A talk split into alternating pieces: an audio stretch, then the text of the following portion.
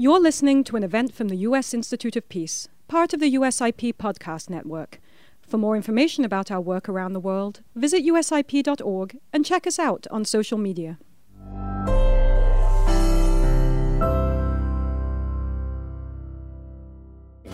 Or good evening, depending on where you are joining us from. My name is Rick Olson, and on behalf of the United States Institute of Peace, I welcome you to this virtual event between the TTP and the Durand Line, Pakistan's policy toward the Afghan Taliban. As many of you know, USIP was founded in 1984 by Congress as an independent, national, nonpartisan institute dedicated to the proposition that peace is possible, practical, and essential for US and global security.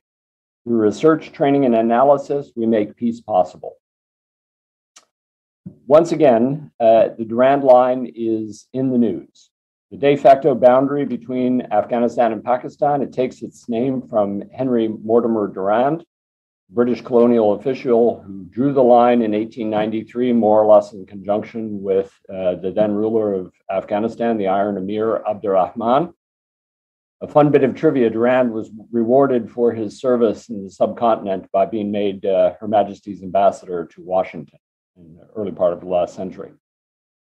Like all of its predecessors, the Afghan Taliban regime has refused in principle to accept the Durand Line as a border. Moreover, the Taliban uh, is allowing its Pakistani counterpart, uh, the Tehrik-i-Taliban Pakistan, or TTP, as we will refer to it today, uh, to operate in Afghan territory. Moreover, since August 15, there have been clashes between Taliban and Pakistani forces, and Pakistan continues to fence the line, effectively demarcating what the international community, or most of it, uh, considers a border. All of this raises questions whether the Afghan Taliban intend to astound Islamabad with their ingratitude for decades of sustenance during their fight against uh, the US and NATO. To unpack these questions and others, we have a terrific panel of experts here today. Uh, Kamran Yousaf is an Islamabad based senior foreign affairs correspondent at the Express Tribune. With over 20 years of experience reporting in Pakistan's English press, he writes and reports on issues of Pakistan's foreign policy. Dr. Asfandyar Mir is a senior expert in the Asia Center at USIP. Previously, Dr. Mir held various fellowships at the Center for International Security and Cooperation at Stanford University. His research interests include the international relations of South Asia, U.S. counterterrorism policy, and political violence, with a regional focus on Afghanistan and Pakistan. Elizabeth Threlkeld is a senior fellow and director of the South Asia program at the Stimson Center. Before joining Stimson, she served as a Foreign Service Officer with the U.S. Department of State in Islamabad uh, and Peshawar, uh, where she and I had the pleasure of working together. Uh, she is uh, the recipient of a State Department Superior Honor Award, several meritorious honor awards, and the Matilda W. Sinclair Language Award. So we will start with a panel dialogue um, and then try to leave some time at the end for questions and answers. So I encourage members of the audience to send in their questions through the USIP website. So without further ado, why don't we get started? And what I'm going to I'm going to turn first uh, to Kamran for the view from Islamabad. And um, I would like to get a sense from you, Kamran, about the uh, what is the nature of the policy debate on Afghanistan in Pakistan right now. Is it focused on diplomatic recognition for the Taliban, which Pakistan has not uh, yet actually formally done? Um, uh, and, and, although Pakistan has encouraged uh, the international community to uh, make de, de, facto arrangements with the Taliban government, or is it on the humanitarian crisis, or is it on the TTP uh, and the Durand Line? So, Kamran, we'd love to hear your views on these thoughts. Well, first of all, uh, thank you very much, uh, Ambassador Olson, uh, after uh, meeting you after uh, uh, many years through virtually. I think the sense here, Pakistan is simultaneously pursuing strategy. I think on the face of it, of course, given the precarious humanitarian crisis unfolding in Afghanistan after the US exit.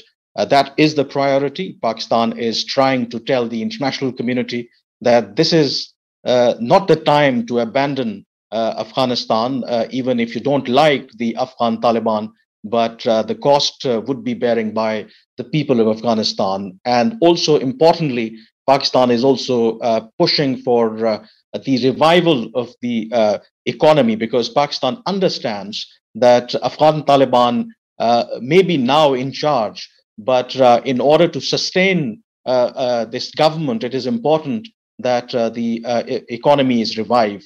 And that is why even Pakistan has formed this APEX committee headed by Prime Minister Imran Khan, where all the key federal ministers and officials are represented and uh, we have recently seen a meeting of that uh, apex committee but at the same time of course uh, if we recall uh, when taliban took over uh, uh, there was a sense of celebration within pakistan particularly prime minister imran khan when famously or infamously said that the people of afghanistan broke the shackles of slavery the reason for that statement was that pakistan was hoping that the return of afghan taliban uh, would serve Pakistan's interest, particularly uh, the threat posed by Tehreek-e-Taliban Pakistan and all its affiliates. Uh, six months now, we have seen the Taliban are in charge, and uh, we have seen that the number of attacks uh, or the spike uh, in the TTP attacks that we have witnessed. So, in Pakistan, of course, there is a sense, of course, the critics of Pakistan's policy believe that uh, uh, things are not uh, you know unfolding the way we have hoped for because we thought that the afghan taliban would neutralize the threat posed by the ttp but that is not happening the sense within uh, the Pakistani officials, I was speaking to a senior Pakistani official who was directly dealing with the Afghan Taliban. Uh, he said that, or rather described the relationship between Pakistan and the Afghan Taliban on the question of TTP, same as Pakistan used to have uh, with the US, because United States over the year pushed Pakistan to take action uh, against uh, so-called Quetta Shura or the Afghan Taliban leadership uh, uh, believed to be over the years uh, having sanctuaries inside Pakistan. But Pakistan, in return, always used to tell the Americans that look, that this is not our priority. Our main threat, of course, was TTP, and also given the fact that afghan taliban in future will have a role in afghanistan so we will not like to antagonize a group who would be a part of the future government in afghanistan. So now pakistan is also getting the same response from the afghan taliban. When pakistan government asked the afghan taliban to take action against the ttp the afghan taliban say look that our main priority is to deal with daesh khorasan or isis and also, they say that, look, we cannot take action against the TTP. What we can do, we can facilitate, we can mediate between you and the TTP. So, this is the kind of situation that Pakistan at the moment is facing. But having said that, despite all those challenges, I feel still Pakistan feels that this is the best option at the moment that they have. They, they will have to work with the Afghan Taliban, no, ma- no matter what other challenges are at the moment. Um, that's very interesting, Kamran, and uh, the, the, reversal of position for Pakistan in a way to uh, a parallel position to what the U.S. had is, I think, once again demonstrates that in international relations there's really no concept of irony.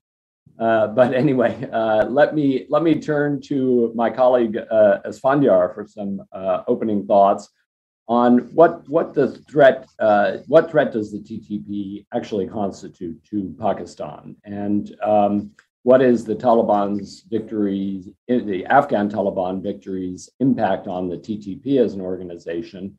And uh, do you think that the, the Afghan Taliban is enabling uh, or restraining the TTP? Um, thank you, Ambassador Olson, uh, for the introduction uh, as well as for your for your question. It's an important question. Uh, I'm delighted to be here. Um, uh, alongside Elizabeth and Kamran to be discussing this issue. So, um, so grateful for that opportunity.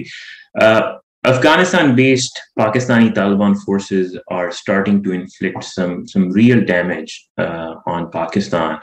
Uh, and recently, we've also seen a surge in violence by some um, separatists uh, who appear to be operating uh, from parts of Afghanistan even now. Uh, there's been an escalation in the free- frequency, lethality, and even intensity of violence over the last um, several months.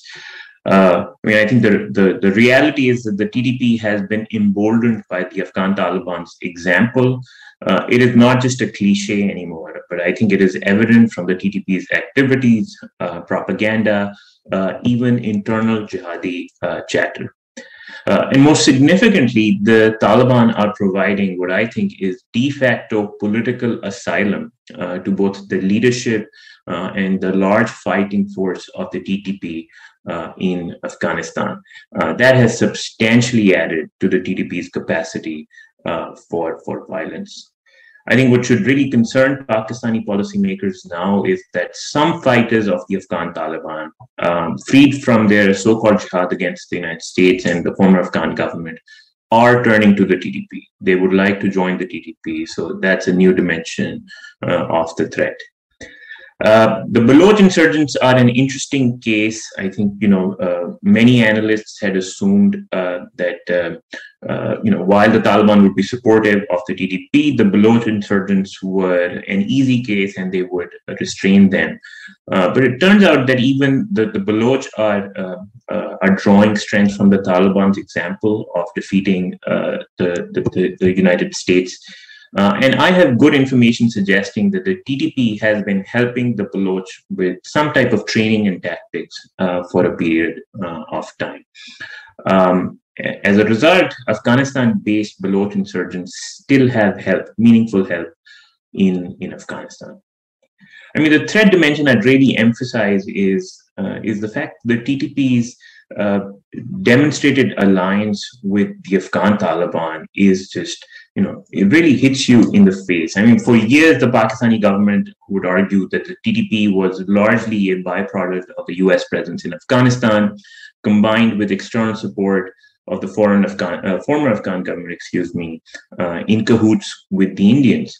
And we heard year on year elaborate stories from Pakistani policymakers about the depth of uh, Indian machinations uh, in Afghanistan as the fundamental driver of, of terrorism uh, in, in Afghanistan. And it was based on that assumption, Pakistani officials would often imply that the US exit from Afghanistan, the return of the Taliban, would really limit the TTP's uh, threat. That has clearly not happened. The TTP chief is publicly reiterating his, his pledge to the Afghan Taliban. And the Afghan Taliban, for their part, are very evasive on, on both the current status and the future of the TTP in, in Afghanistan. I found Kamran's sort of comments and descriptions, um, you know, very interesting, very telling uh, on how the, the Afghan Taliban are uh, responding on the question of TTP uh, to Pakistan's sort of requests and entreaties. Um, I think you know, this also demonstrates the relative hollowness and unreliability of the Afghan Taliban's counterterrorism uh, guarantees. Uh, Taliban committed to not letting anyone use Afghan territory for overseas uh, terrorism, but they're clearly permitting the Pakistan Taliban to direct its campaign of violence uh, in Pakistan from, from Afghanistan. And so, ironically, Pakistan is the only country right now, or at least since the Taliban's takeover to charge that under the Taliban, Afghan territory is being used for international terrorism. Thanks, um, uh, thanks for that, uh, Asfandyar. It's uh, it's very interesting. I mean, you know, first of all, you're you're sort of describing also, um, as Kamran did, a, a, bit of buyer's remorse on the part of uh, of Pakistan. But the the other question, I guess, that this raises is the, you know, which maybe we can get to later, is a question of uh, the relationship between the Afghan Taliban and the TTP. When I when I was serving in Pakistan, it was pretty bad. And 2014, with the beginning of Zarb-e-Azb, TTP seemed to be moving actually into opposition to the Afghan Taliban, and many of their members had actually joined Daesh. But now there's been this uh, repair in the relationship. It's it's very interesting. I wonder what the the dynamics um, are there. but um, I'd like to turn now to uh, Elizabeth and uh, get into the question of the Durand Line uh, a little bit. Um, how, how, you know, on this theme of, of buyer's remorse, how surprised is Pakistan that the Taliban is challenging the Durand Line, and and should it be surprised? I think that's exactly the question. It is far more surprised uh, than it should be, in my view. Um, this is a movie that we have seen before. Um, so far, the Taliban is hewing very closely to the script that it followed back in the 1990s when Pakistan tried on three occasions to uh, induce and and cajole the Taliban into giving recognition to the Durand Line, which no Afghan government has has done to date. Um, those appeals were rejected, um, and the way that the Afghan Taliban at the time dealt with those difficult uh, approaches and, and tried to smooth things over diplomatically was to say that it was an unsettled issue, uh, that their interim government hadn't made a final determination and, in fact, wasn't qualified to do so. And I think that echoes a lot of the language that we're seeing today from Taliban officials um, who have come out and said,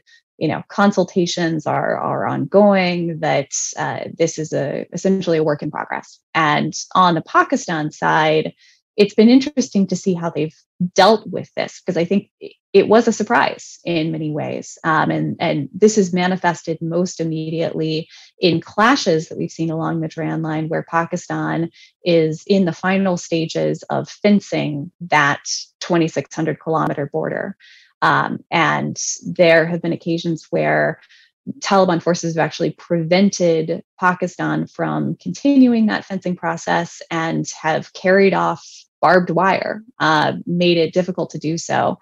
Uh, Pakistan so far has been trying to downplay those incidents, calling them isolated, calling them the work of miscreants, um, and essentially saying that this is not something that's coming from the higher levels. Um, but fundamentally, you know, the Taliban are in a situation where they are trying to consolidate their control in, in Kabul. They are facing a host of issues.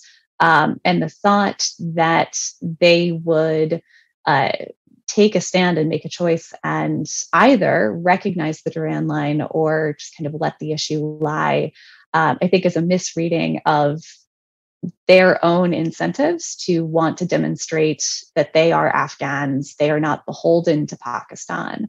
Um, and that's a difficult situation to be in. And I think we saw the recent visit um, of Pakistan's NSA to Kabul. It looks like there is going to be some sort of border management mechanism. Um, which is encouraging because I think going forward, beyond just the, the fate of the fencing process or prog- uh, progress, if we are to see an influx, for example, of refugees out of Afghanistan as the humanitarian situation uh, worsens there, these are all issues that are going to put further pressure on the Durand Line question. Um, so, so it seems to be another one where perhaps there was a misreading of why the former Afghan government had been so vociferously opposed. Um, I think it was seen through the lens of uh, kind of the Indian proxy conflict, you have figures like Amrullah coming out and saying that Peshawar is the winter capital. And so perhaps there was more of an assumption than there should have been that with the Taliban in control, uh, that at the very least, that would become less of a front page issue. Uh, but I think by virtue of the, the ongoing fencing campaign, we're unlikely to see it, it dying down any, anytime soon. Uh, thanks, Elizabeth. So it does seem that you know all Afghan governments probably regard themselves as weak on this on this particular issue and not able to uh, actually take uh, a stance that uh, perhaps uh, realpolitik might might dictate. Um, I'd like to uh, come back to you, uh, Kamran.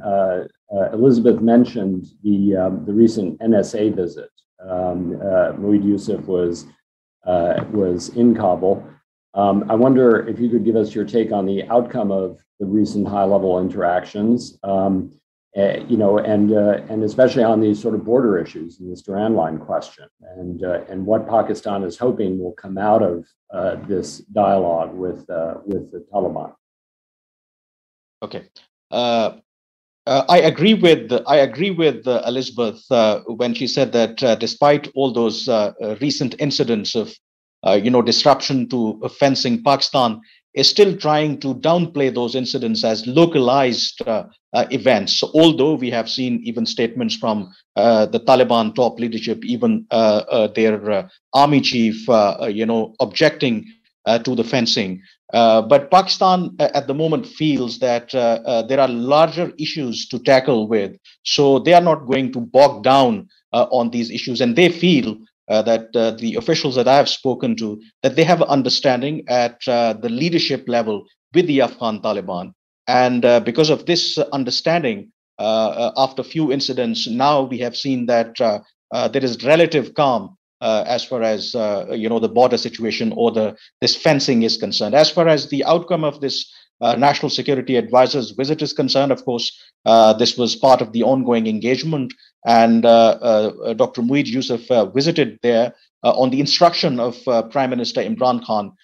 the official line was the idea behind was to get the first-hand account of the needs of the Afghan government uh, to run the economy, uh, uh, to help them as far as the humanitarian assistance is concerned, because Pakistan is worried that if there is economic collapse, uh, if there is a severe economic crisis, uh, that may uh, push more people to enter Pakistan, and Pakistan feels that it cannot afford. And as far as larger security issues are concerned, I believe that I don't think so that uh, is being dealt with at the level of the NSA. I believe the military authorities are dealing with those issues. So my sense is uh, that uh, Pakistan still feels that it can uh, uh, handle uh, these issues if we talk about these border fencing, because they feel that if, for example, they respond to such provocation at the local level, there may be casualties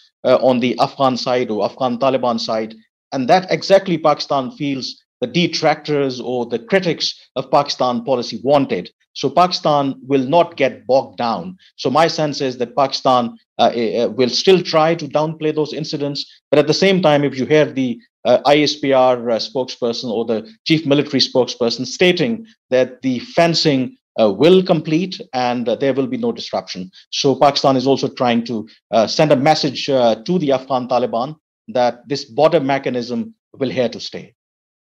thank you, Kamran. One um, uh, one question is given the uh, follow-on question, given the um, the history of the of this region um, and uh, and historical ironies.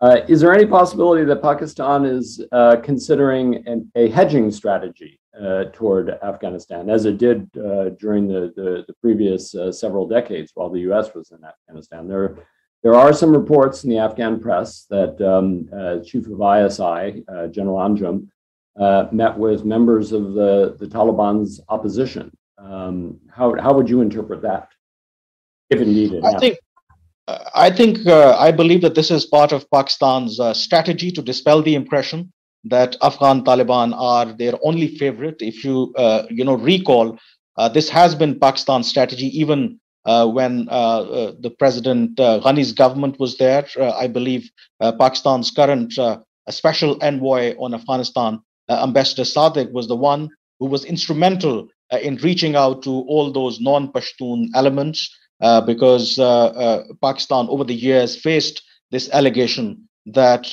we were only backing the Afghan Taliban. So I don't think so that uh, Pakistan feels that the opposition figures or those who can resist the Taliban are strong enough that Pakistan really can bet on them. So this, I believe, is part of the overall strategy. And I think uh, even during conversation or private conversation with the Afghan Taliban, Pakistan has been keep telling the Afghan Taliban that look for the larger international legitimacy. It is important that you should uh, include all other elements within the uh, uh Afghan uh, political spectrum uh, in the government because it is vital even for your own uh, international legitimacy. And I believe uh, this uh, uh, could be the reason that the ISI chief also meeting with those opposition figures, and this is part of the ongoing strategy. Thank you. Um, I'd like to now pose a, a, sort of a question to all of the panelists. I may, I may turn to Asfandyar first for um, some thoughts, but uh, it's notable that the, the government of Pakistan at several points has suggested that its TTP problem, perhaps, and, and certainly its Baluch uh, insurgent problem, uh, is in some way the result of Indian machinations. And certainly we've learned uh, in Washington over the past two decades that um, uh, uh, in terms of uh, thinking about Pakistan as policy towards Afghanistan, the question of India is, is first and foremost. So um, I'd, I'd, like to get a sense whether um, uh, people think that these uh, ideas of Indian machinations behind the TTP, which seems a little far fetched on the on the face of it, um, whether there is uh, something to that. Uh, is this um, gamesmanship, or is there, or is is Pakistan actually really facing a, a, a renewed uh, threat? So maybe um, I'll turn to Asfandyar first, if, uh, if that's okay. For your thoughts. Um, look, that that's a very important question, and uh, you know, I have, I like you, like others who watch the region, have heard these, uh, uh, these, uh, you know, this this talking point of the Pakistani government for a long time, for almost a decade. It has been very salient uh, in any kind of conversation uh, about the the nature of the threat, about the fundamental drivers of the TTP as a threat to Pakistan. And I've looked very closely at the TTP, and in my work, research, uh, including field research in both countries, uh, I find uh, that um, uh, you know the, the principal external drivers of the TTP are uh, Afghan Taliban, both as an ideological example and as you know fellow jihadi brethren on the ground, and Al Qaeda. Uh, I think there have been contacts uh, between uh, the the former Afghan government and the TTP. There have been some some dealings uh, as well, and you know some you know some interaction um, has uh, has materialized into a let live let um, uh, arrangement in different parts of of eastern Afghanistan. But on balance, you know, even when the former Afghan government was still in charge, the areas where the TTP was most influential were regions where the Afghan Taliban were more powerful, uh, had more territorial control. So I think the the uh, you know the charge that the that Indian machinations have been driving the TTP and are perhaps still continuing to uh, be a, a, a, major source of support uh, for the TTP. I think that charge is is overstated. Um, would anyone else like to take a shot at this question? Uh, yes, I would like to uh, add. I think uh, uh, uh truth lies somewhere uh, in between. I believe that I understand that primarily the TTP is a homegrown problem that Pakistan has been facing. But you know that in geostrategic politics, there are always external factors that take advantage.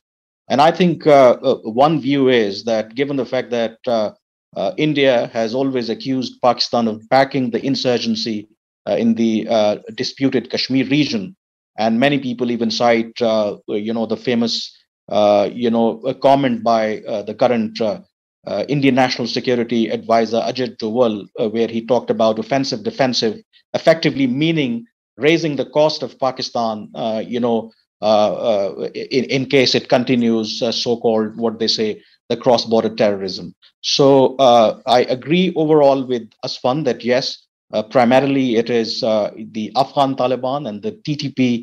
TTP is a primarily is a homegrown problem for Pakistan, but then there are external elements, particularly with regards to uh, Baloch separatists. Uh, uh, there are elements where we feel that uh, the Indian involvement is there. Even if we see recently uh, Indian External Affairs Ministry making statements talking about the human rights violations. Even on one occasion, we saw on the Indian Republican Day, Indian Prime Minister directly talking about uh, the problem of Balochistan. So there are uh, uh elements, external elements, but to say that it is all because of uh, that the problem is all because of the external elements, I think that is uh, a, a, bit problematic. Uh, if Pakistan uh, really uh, pinpoints uh, that and and and rectify that issue, then I believe that even the external element can be dealt with effectively. Um, Elizabeth, did you have any thoughts on the on the Indian hand question? I think just briefly, um, and, and Kamran have covered the the view from the ground and and kind of the the nitty gritty of it, but politically, you know, I really do see an element of scapegoating here, um, and it is a way of uh, explaining away difficulties and grievances that lie within local populations. Um, and that is a, an element of this that I don't think should be overlooked, in part because if you start to buy in too much to that narrative, if you start to drink your own Kool Aid, um, the theories of how to deal with these conflicts, uh, you find yourself um, trying to solve a problem that is a different one than, than really exists. And so it distracts away from thinking about you know governance challenges and reforms in the part of northwest pakistan um, where the ttp is largely engaged. Um, what are some of the underlying factors that are adding fuel to this movement beyond uh, what's happening across the border with uh, support and facilitation from the afghan taliban?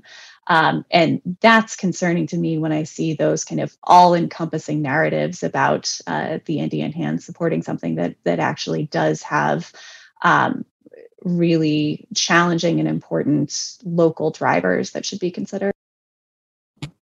Um, thanks, Elizabeth. Yeah, and, and speaking of local drivers, I suppose that that leads me to ask um, uh, Asfandyar, um, what do you think is the future of uh, of the Afghan Taliban mediated uh, talks uh, between the government of Pakistan and um, uh, and the TTP? Um, and particularly since the ceasefire uh, has lapsed and the TTP is again on the offensive, um, what what are the prospects for some kind of political resolution? And perhaps if there isn't a political resolution, what happens then? Right, right.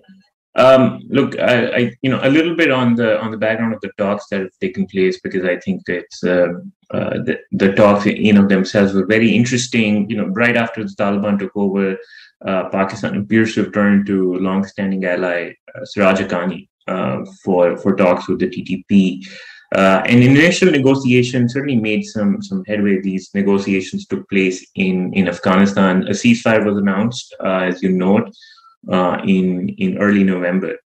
Um, and there were reports that uh, in these in the negotiations right before the ceasefire, uh, or you know, or the factors that really led to the ceasefire included Pakistan's commitment that it will release uh, maybe over 100 TTP prisoners, including some high-profile leaders uh, that are in detention in Pakistan. Uh, but it was suspended by December, um, and the TTP uh, alleged that the Pakistani government wasn't um, keeping its its commitments, and Pakistan didn't really offer a satisfactory answer as to what really happened. Um, I would say this was a very strange attempt at a peace process uh, with the TTP, and that's because you know the, the Pakistani public uh, was completely caught by surprise. Uh, Pakistani government had been telling the public at large uh, that the TTP was either a problem of the past or function of these external designs against um, against um, Pakistan. And then out of nowhere, Pakistan's top leadership, including President Alvi and then uh, Prime Minister Khan, uh, both were talking about Pakistan offering amnesty uh, to the to the TTP. So, so I think the fundamental challenge on the Pakistani side remains that the Pakistani public has not been primed about the nature of the challenge uh, that Pakistan faces uh, and why a political settlement is um, is important. And and so I think uh, you know any type of meaningful peace process with the TTP remains a real shock to the system. Um, and, and any type of meaningful concessions that Pakistani negotiators can offer to the TTP, I think they will they remain very difficult to deliver on from a purely domestic uh, political perspective.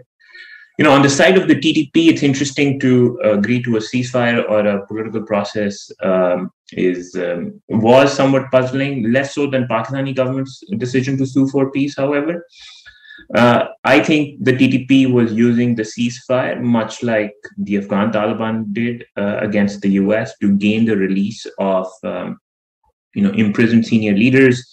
Uh, it also wants to improve its battlefield position, wants to sneak in fighters into Pakistan, and the ceasefire kind of offered that uh, that opportunity.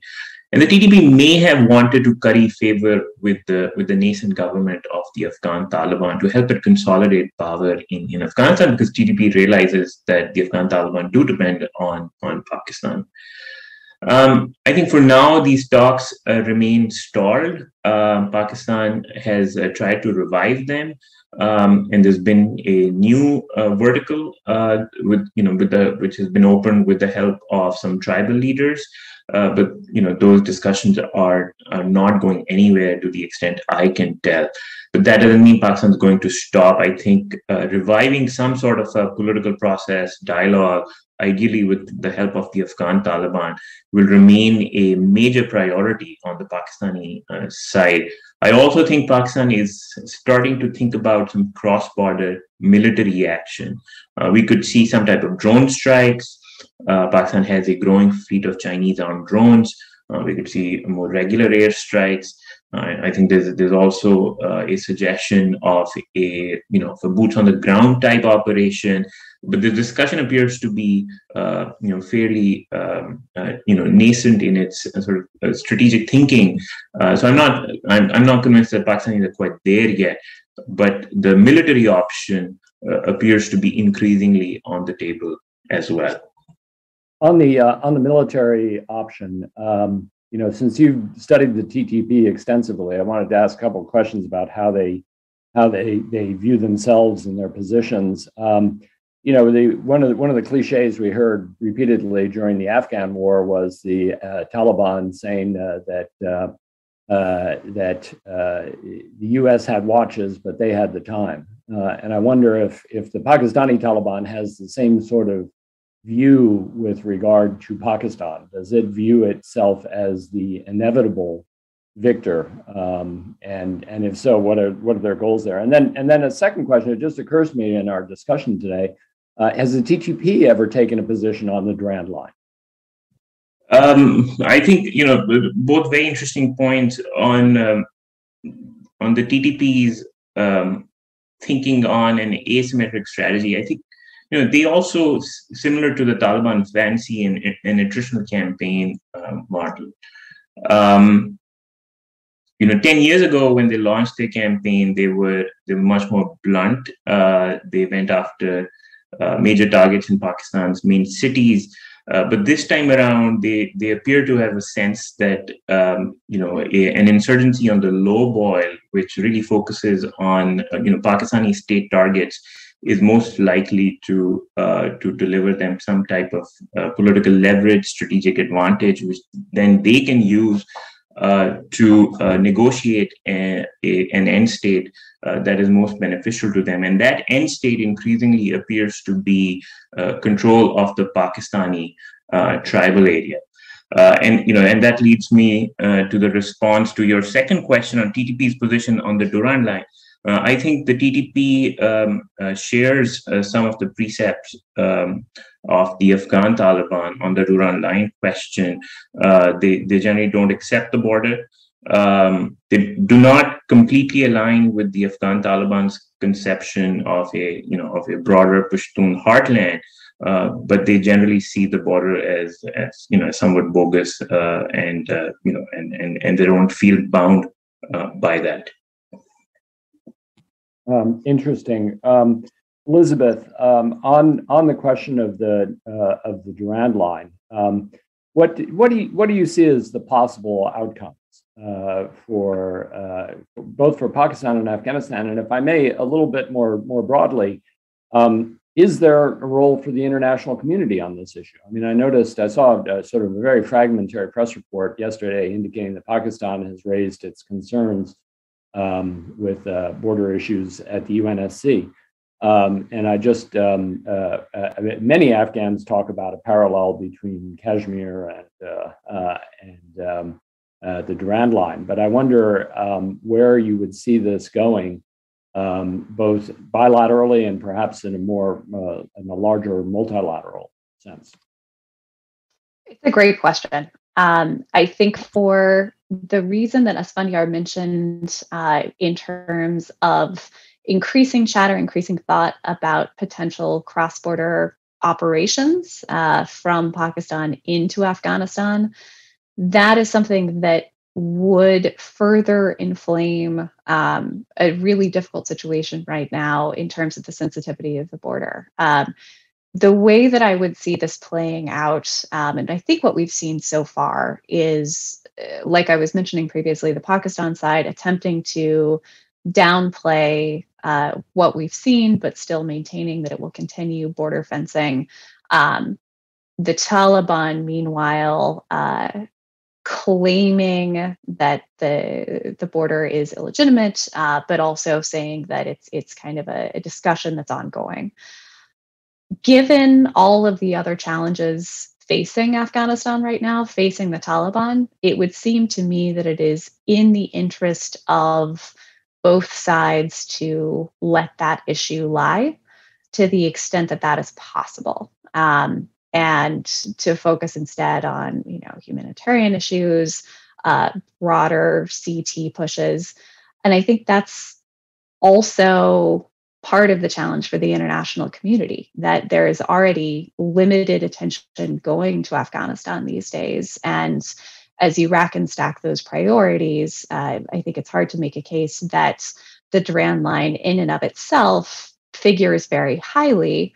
What I would say, though, is you know when you think about peace building and and USIP, goodness knows, uh, has folks who could weigh in on this in, in from kind of a, a comparative context, but there is always the challenge with AfPak relations of the Durand line as kind of the underlying issue that, at least to my mind, is seeding a lot of the broader instability that we're seeing play out in the in the counterterrorism space. You know, I think it's worth recalling that back in the early 1970s, it was Prime Minister Zulfikar Ali Bhutto who first uh, gave support to Islamist dissidents who would cross the border from Afghanistan um, in order to push back against uh, an Afghan regime that was pushing for kind of Pashtunistan and this irredentist movement. And that was the start, that was the seed uh, that then has grown into what we've seen in this cross border region. Uh, to my mind, the Durand line right now is more of a symptom of broader mistrust and instability between the two sides rather than the cause itself. I don't necessarily think that um, getting both sides to sign on the dotted line would get us anywhere, and I also think that that is is pretty unlikely to happen. Um, but it is worth keeping in mind in these broader conversations to the extent that the Taliban is looking for ways of demonstrating their legitimacy, looking for ways of trying to make the case internationally. Um, I think this is one issue that bears some attention that I haven't seen as much in those conversations about human rights, um, inclusivity, that sort of thing. It's it's recognizing international borders that the UN or the U.S. and the rest of the international community do.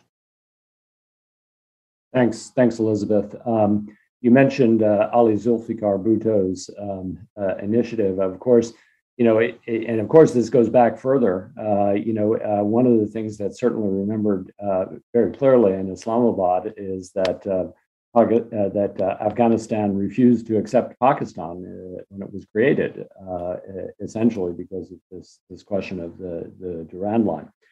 Um, so I'm going to move to audience questions, and just a reminder to the audience to please um, send in your questions with the um, uh, through the through the website. Um, and if you could identify yourself and any affiliation if you'd like to. Um, so um, the first question is from Steve Engelken, who asks, do the Afghan Taliban, especially the Haqqanis, still maintain their business interests, licit uh, and illicit, on the Pakistani side of the Durand Line? So does anyone want to take a stab at that? Asfandyar, are you? Yeah, yeah, yeah. So, so you, you know, I have seen no indication that those businesses have been have been bound up since the Taliban took over. They certainly existed, you know, during the years of the Taliban insurgency, and I see no indication that there's been there's been any major change uh, in in that in those activities. Okay. Um, anyone else? Kamran, do you have any any thoughts on that? I uh, agree with uh, Aswand uh, because it's not just the Haqqani Haqqanis, but I think many Afghans uh, over the years have their businesses uh, in Pakistan. So uh, I always believe that they always have a plan B. So certainly expecting that within few months they, you know, wind up all their businesses and their interests. I think that is not happening, at least in the foreseeable future. Okay, thanks. Uh, so Stephen Biddle asks, uh, to what extent will TTP basing in Afghanistan affect the viability of their insurgency in Pakistan? Another another question laden with irony, given the history of the past uh, uh the past few decades. But um, uh, maybe maybe again, Asfandyar, do you want to take a crack at that one? Sure. It's it's interesting uh, that the last time the TTP launched their their offensive against Pakistan in 2008 2009, um, they they had a safe haven, but it was inside Pakistani territory, mostly in the in the two Waziristans. Uh, and this time, um, you know, the the campaign that they're trying to run has a very different geography. Uh, they're mostly operating from Afghan territory. They tend to sneak in fighters into Pakistani territory who then go on to carry out their, their operation. So um, TTP has demonstrated that it can it can adapt, it can learn, it has politically adjusted. Um, it uh, suggests its behavior suggests some some military and tactical adaptation um, as well. Uh, so, so I think uh, we are on track uh, for TTP uh, mounting more violence um, in in the months to come, uh, which can be extremely lethal as well. Uh, thanks, thanks, Asfandyar. Um, anyone else want to offer a commentary on that? Uh, yes, uh, I think uh, the one difference would be, of course, that we understand that in 2007, when the TTP was formed, uh, 2008, 9, 10 were the worst uh, years. And I think in Islamabad, even at every weekend, uh, you saw a terrorist attack. And I think this time around, I uh, don't think so that the TTP uh, has the capacity to carry out such big attacks. The reason was simple that earlier they had their infrastructure uh, in the erstwhile tribal areas, they had large swaths of territory. But now, uh, Pakistan Army effectively controls that territory. So they may carry out, carry out attack uh, like the one we saw uh, last month, uh, right at the heart of Islamabad, when one police official was killed. But can they carry out, you know, major offensive, major attacks in urban centers? I think that is highly unlikely. But in the bordering areas, that is very much possible. Uh, we saw one of their propaganda video recently where they were using uh, sophisticated night vision goggles uh, using snipers. And interestingly, uh, we saw President of Pakistan recently met with Army Chief General Qamar Javed Bajwa, and President said in one of his interviews that Army Chief told him that these were the weapons actually left behind by the Americans, and we did not even have those weapons. So this is the kind of threat that we are facing, he said.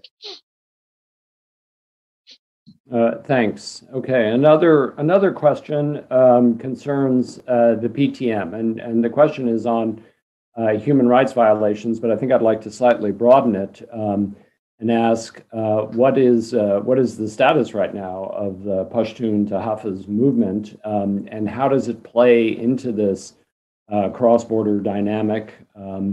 Is there is there any indication of uh, the TTP or the Afghan Taliban playing a role with regard to uh, to PTM? Um, I think some you know discussion of the the, the PTM uh, would be would be very interesting. Um, any thoughts? I can kick things off at least, and then curious what Asfandyar and Kamran have to say. Um, so, getting back to some of those governance and political grievances that we had discussed briefly earlier. Um, I think this is really where the PTM comes in. It's a group that um, has been around for uh, three or four years now and came up in response to frustrations over um, EJKs and mistreatment more broadly of the Pashtun community. Um, and I think, especially specifically in the context of uh, what used to be known as FATA, the federally administered tribal areas, and is now, uh, after a process of political reform, uh, part of Pakistan's constitutional mainstream. So, uh, this is a group that um, I think has been broadly vilified by the state, but is careful, for the most part, in its public statements to say that um, it is not uh, anti state, that it is um, simply a rights organization looking for Pakistan to make good on the constitutional guarantees uh, that all of its citizens are entitled to. Um, in terms of its current status, it is a shadow um, of what it once was uh, when it was massing large protests, in large part in response to uh, the pressure that it has faced from the state. Um, one of its leaders, Ali Wazir, um, is a serving member of parliament who uh, is currently jailed um, and has been for some time. Uh, this is just part of a strategy of um, ensuring that it is a group that is unable to to mass the sort of large scale protests that we had seen some years ago. Um, that said, I think the seed of those grievances, what PTM was tapping into, is still there. Um, and as cell phone service and the internet increasingly come to uh, these very remote and peripheral areas, um, I would anticipate that this sort of movement could potentially gain ground going forward.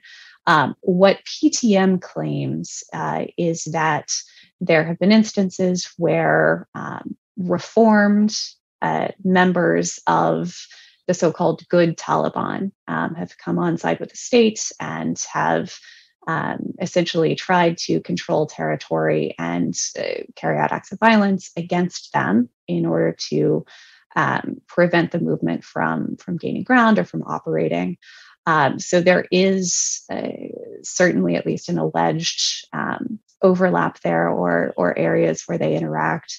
Um, but uh, PTM more broadly, I think, is less the group itself, uh, but more just the, the sense of grievance and frustration that uh, it was able to tap into is something that I think we're likely to see continue to play out going forward. Um, thanks, uh, Elizabeth. Uh, gentlemen, any any additional thoughts? Uh, yes, yes, I agree with, of course, Elizabeth, that the kind of momentum that the PTM had a few years back, that is not there. But one of the reasons uh, that uh, they did not have the momentum, at least uh, in the Pakistani media, usually uh, PTM activities uh, were uh, certainly, you know, blackout. that was also one of the reasons.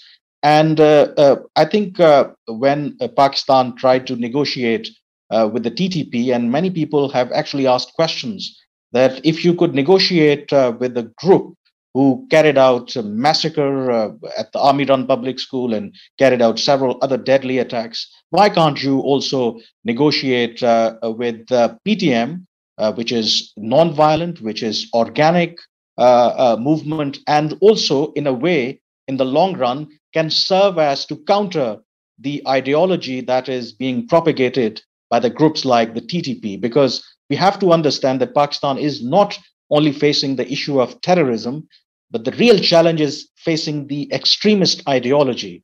And many sane voices believe that uh, the groups like PTM, if they are mainstreamed, they, they can serve uh, as, as a bulwark against uh, groups like TTP and all other extremist organizations, particularly in the KPK province, where we know that uh, it is considered, uh, at least the erstwhile tribal areas, a hotbed of uh, all kind of these militant groups.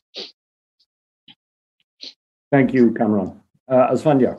Yeah, so so I think uh, Kamran and Elizabeth have uh, uh, have covered a lot of important ground, and I agree with uh, with all that you know both of them said. Pakistani crackdown against the the PTM um, was was short sighted. It has sent a very wrong uh, political signal uh, to the aggrieved populations, conflict affected populations of, of, of, the former tribal areas.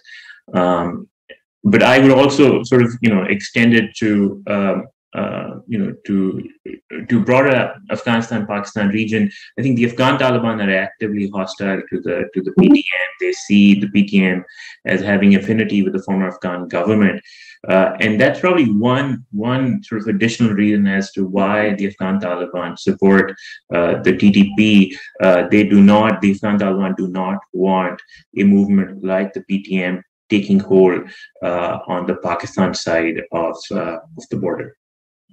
Yeah, very interesting.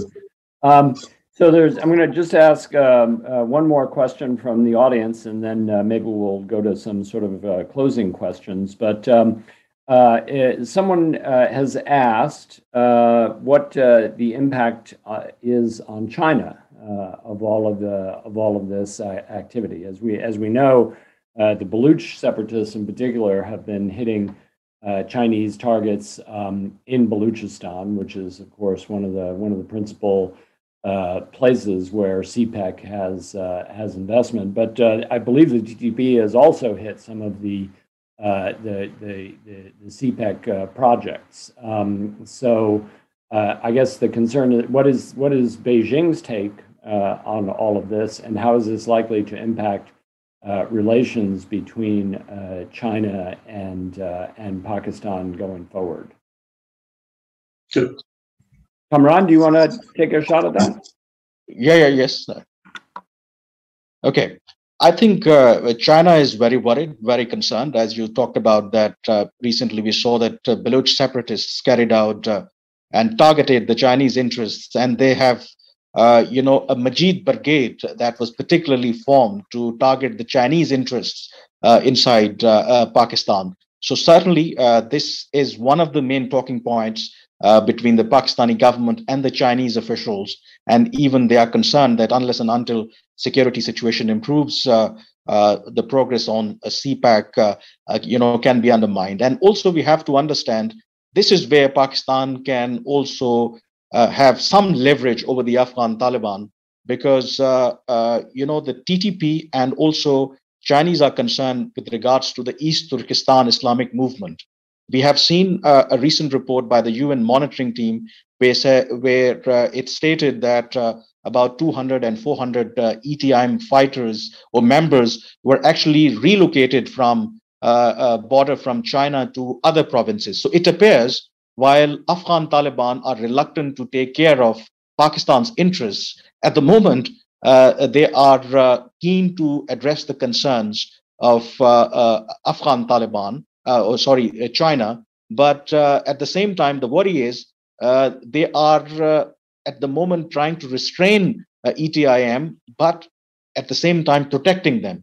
So that is where I think Pakistan and China together can put pressure on uh, uh, Afghan Taliban that look that if you want economic assistance, if you want our help, then you need to deal with these uh, elements. So this is you know interesting equation going forward. Elizabeth, any thank you, Kamran. Elizabeth, any thoughts on China? I think this is I fully agree with Kamran, and it's um, it's a fascinating dynamic to see unfold. One question for me that I think is worth watching going forward is what the TTP strategy is likely to be. Um, we were talking about kind of the impact and uh, how the next few months and years might play out. Are we going to see a return to these large scale attacks against civilians? Uh, so far, it seems to be a slightly different strategy, perhaps, where it's a lot of, of targeting of security officials. Uh, it, we have seen these attacks against Chinese installations. And really, those are points of extreme pressure uh, for the Pakistani government. Those are the pressure points. And so, if you are looking to um, exert that pressure and and make things difficult for Pakistan, um, those CPEC installations are a point of vulnerability. And we see in readouts, uh, for example, from Prime Minister Imran Khan's recent visit to uh, Beijing, where he met with uh, Xi Jinping.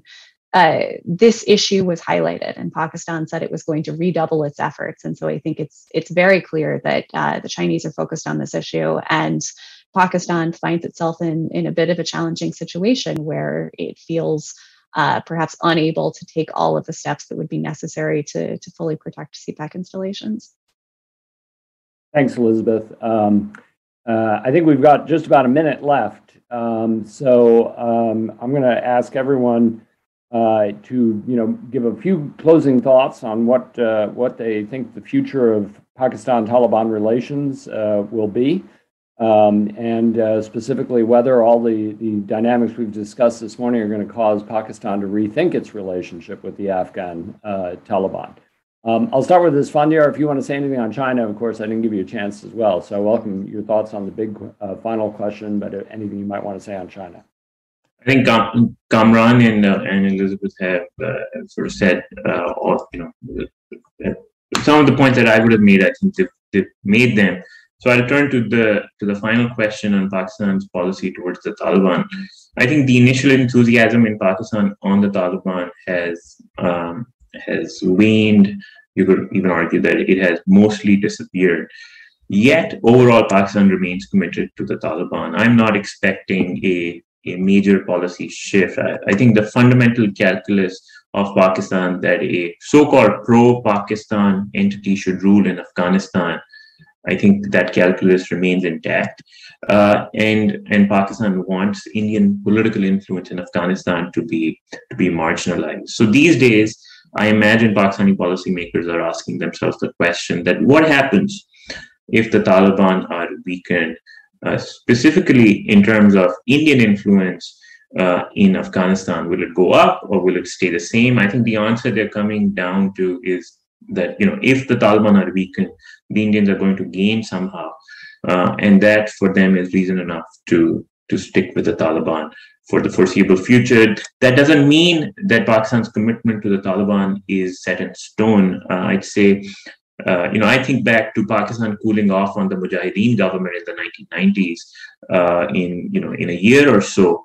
Uh, so more in terms instability in Afghanistan can alter uh, Pakistan's calculus. And finally, if the TTP uh, start hitting some of these more sensitive targets, especially Chinese infrastructure in Pakistan, I think that can alter Pakistani calculus uh, fairly quickly.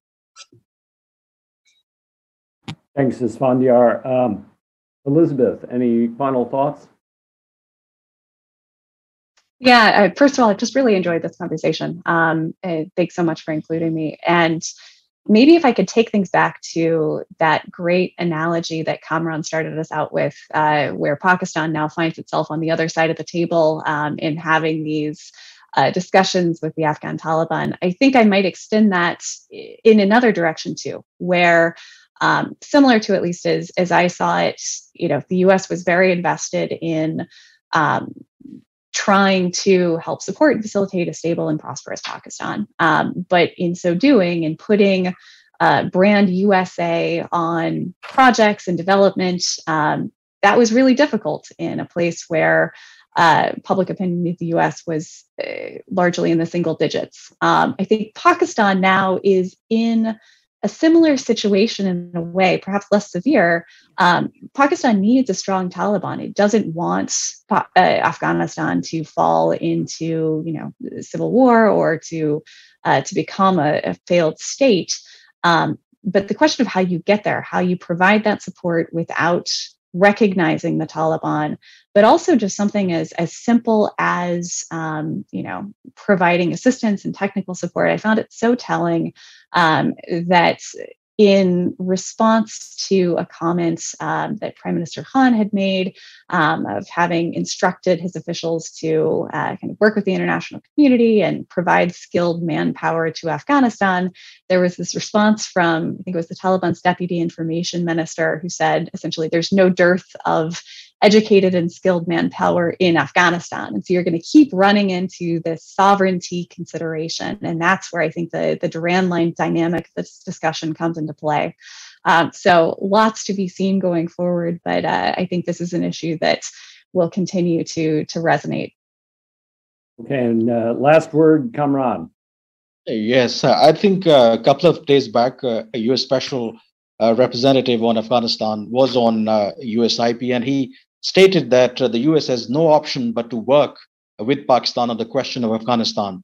And I believe that given the current scenario, I think Pakistan also has no option but to work uh, with the government uh, in Afghanistan and with the Afghan Taliban because they have, uh, you know, uh, paid a huge price. Many people believe, And I don't think so that uh, Pakistan will revisit or rethink its strategy. They may continue to tolerate the issue of TTP or few incidents here and there of Durand line, unless and until if there is something huge and big happens.